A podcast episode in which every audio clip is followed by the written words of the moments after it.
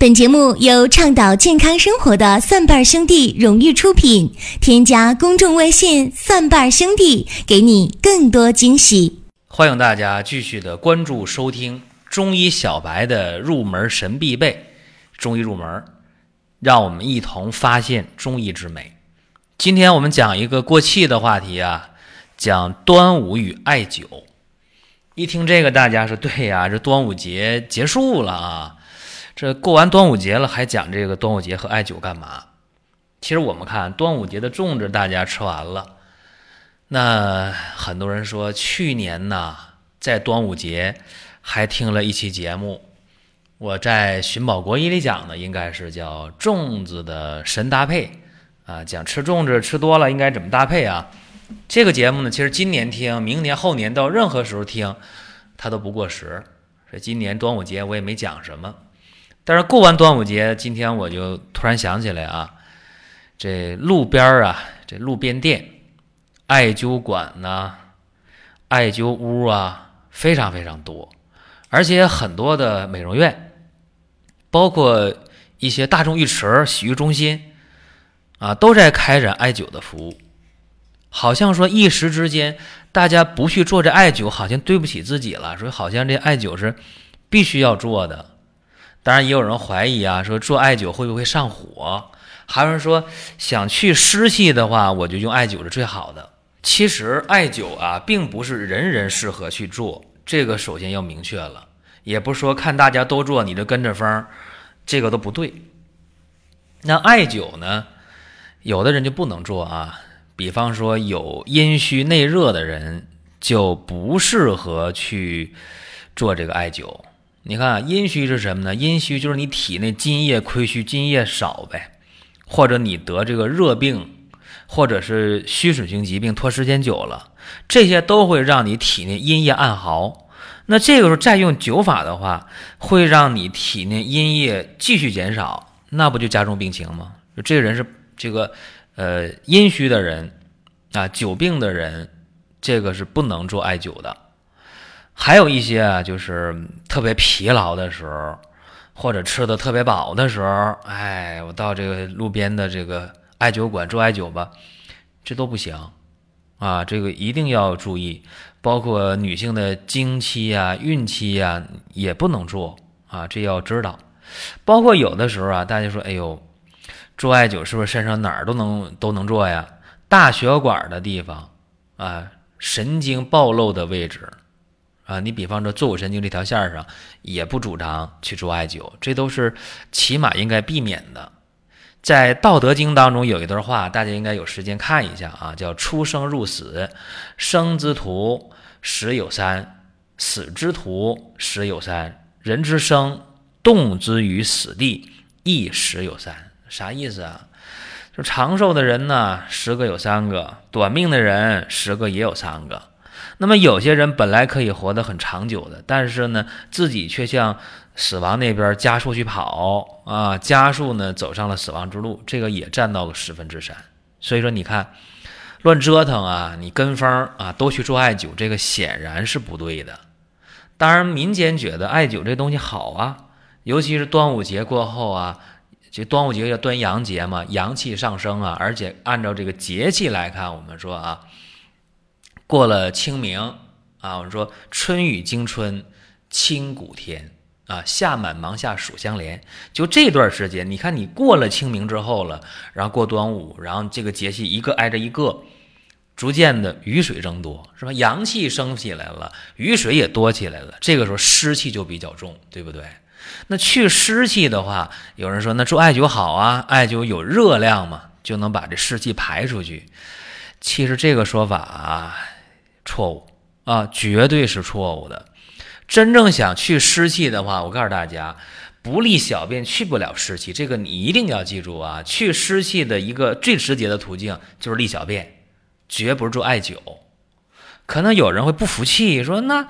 做艾灸那阳热之性足了，那怎么就不能去湿气呢？你看啊，古人说端午时节草萋萋，野艾萋萋淡着衣。哎呀，说这个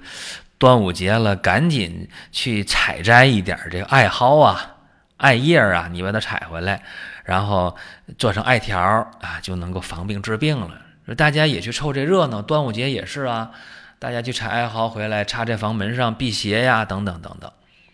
其实端午节你采这个艾蒿回来是没错的，你自己把这个艾蒿晒好了之后，你卷成这个艾绒做艾条也行，都没问题。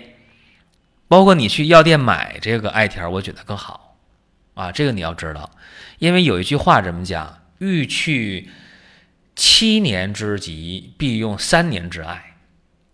就是说，你想把身上的陈年顽疾去除掉，你想做艾灸的话，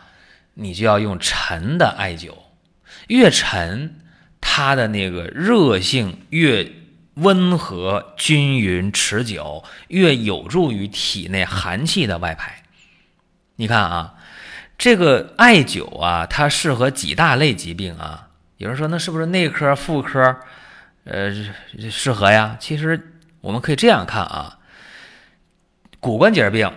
风湿类风湿病、胃寒的、腹泻的啊，包括妇科的、虚寒的。啊，包括子宫脱垂的、胃下垂的、呃肛门脱垂的，你这都适合啊。包括那些跌打损伤的、气血瘀滞的，那还是适合的。所以我们概括一下啊，做艾灸它有几大类的功能：温经散寒，它热嘛，还能回阳固脱，还能化瘀散结，这个都能去实现的。而且刚才我说了，选这个艾条啊，一定要去药店，你就选那个货底上。啊，说你家药店有没有这往年剩下来的艾条啊？一看生产日期，越久远的越好啊，越久远的越好，这大家得知道。而且我们也不要凑热闹，因为你看做这个艾灸的时候啊，我们要知道，常用的艾灸啊，它呃就是直节灸，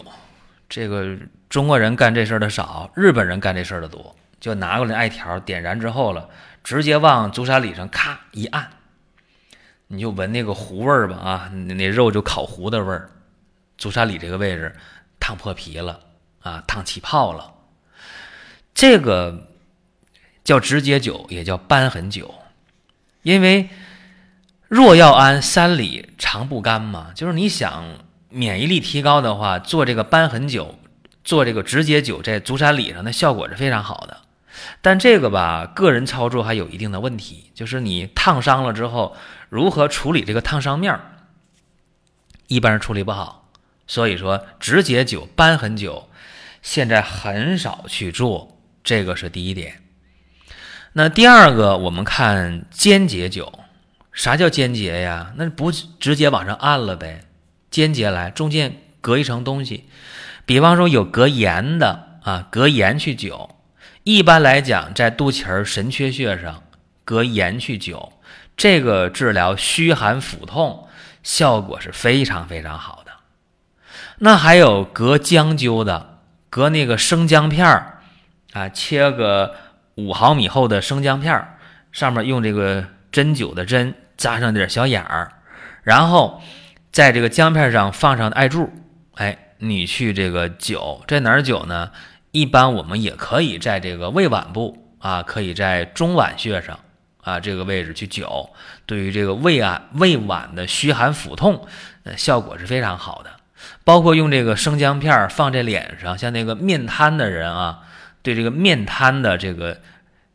具体的用生姜啊隔着生姜灸，这效果非常好。那还有一个啊，就是过去用，现在不咋用了。过去治疗那个疟疾、打摆子啊，用那个大蒜切成片，然后上面扎上眼儿，这个去做艾灸啊，隔蒜灸，对那个疟疾效果也是不错的啊。但这个基本现在不用，这是我们说的直节灸啊、肩节灸。那还有一个最常用、最常用的，就是我们现在大多数人都用的啊，就是那个艾条，你买一根艾条，大概十几公分、二十公分，那个粗细呢，呃，像我们点的蜡烛那么粗吧，家用蜡烛那么粗，大概是有两个公分左右那直径。用这样的艾艾条啊，我们去点燃之后，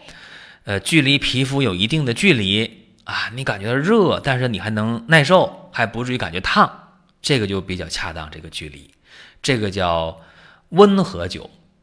这个温和酒是目前最常用的艾酒的一个手法。那这个温和酒我们解决什么样的问题比较适合，这个我说一下啊。你看刚才讲的若要按三里常不甘，就足三里这个穴位肯定是可以用的，对不对？那在足三里这个穴位上，我们做温和酒可以增强免疫力啊，可以预防感冒，可以强壮身体，还能够促进脾胃的吸收运化，这都是效果不错的。而且我们在做这个足三里的温和酒拿艾条去做的时候，一定要注意了，呃，左右两条腿的足三里呢交替着做，每一侧啊一条腿上大概灸十五分钟到二十分钟，就是你一定要能耐受，别烫伤了，哎，这个度就可以了。这是灸这个足三里。还有刚才我们讲的这个神阙穴，就肚脐儿呗啊，这个神阙呢，它其实是非常非常神秘的一个穴位。阙是什么？宫殿啊。神阙是什么？神仙住的宫殿啊。所以这个神阙穴，我们除了可以去隔姜灸啊，我们可以除了隔盐去灸之外，还可以用艾条做温和灸，这个也是能够不仅解决虚寒腹痛，包括这个脱肛的，包括子宫脱垂的，哎，效果都是非常好的啊，在这个位置神神阙穴上。还有一个就是不得不说的这个关元穴啊，你看今天很多人出现的前列腺的增生、肥大、慢性炎症、尿频、尿急啊、尿分叉、尿等待、尿不尽的，呃，包括阳痿早泄的，还有女性的性欲冷漠的、宫寒不孕的、痛经的。其实都适合在关元穴上做温和灸。那你说我用盐用生姜去灸，那麻烦呢，那你就用艾条点燃之后，在关元穴上你可以做温和灸。这个关元穴在什么位置啊？肚脐下三寸的位置，在这个位置我们去做的时候，它能够固本培元啊，补益下焦。所以你看男科的、妇科的、泌尿系统的疾病，在关元穴上去灸，那效果都非常好。那做艾灸我刚才说了，一般来讲十五到二十分钟就可以了，是不是每天都要做呀？是不是呢？绝对不是，隔一天做一次就可以了啊！你别说天天做，天天做那个就叫过度的保健，过度的医疗，是完全没有必要的。还有一点，刚才我也说了，我们别把这个艾灸这个事儿就把它天天过度化，天天做天天做，这个真的是没有意义啊！大家千万要注意了，因为你整个啊这个艾灸的这个能量，呃，在输入你的相关穴位之后，它需要自身来逐渐的去把这个能量去运化在经络当中，去给它吸收发挥作用。就像说你天天上顿下顿都吃饺子，你受不了，不一个道理吗？偶尔吃一顿挺好的。所以做艾灸也是这样啊，隔一天做一次就很好了，千万不要过度。这是今天咱们讲的端午与艾灸这个主题。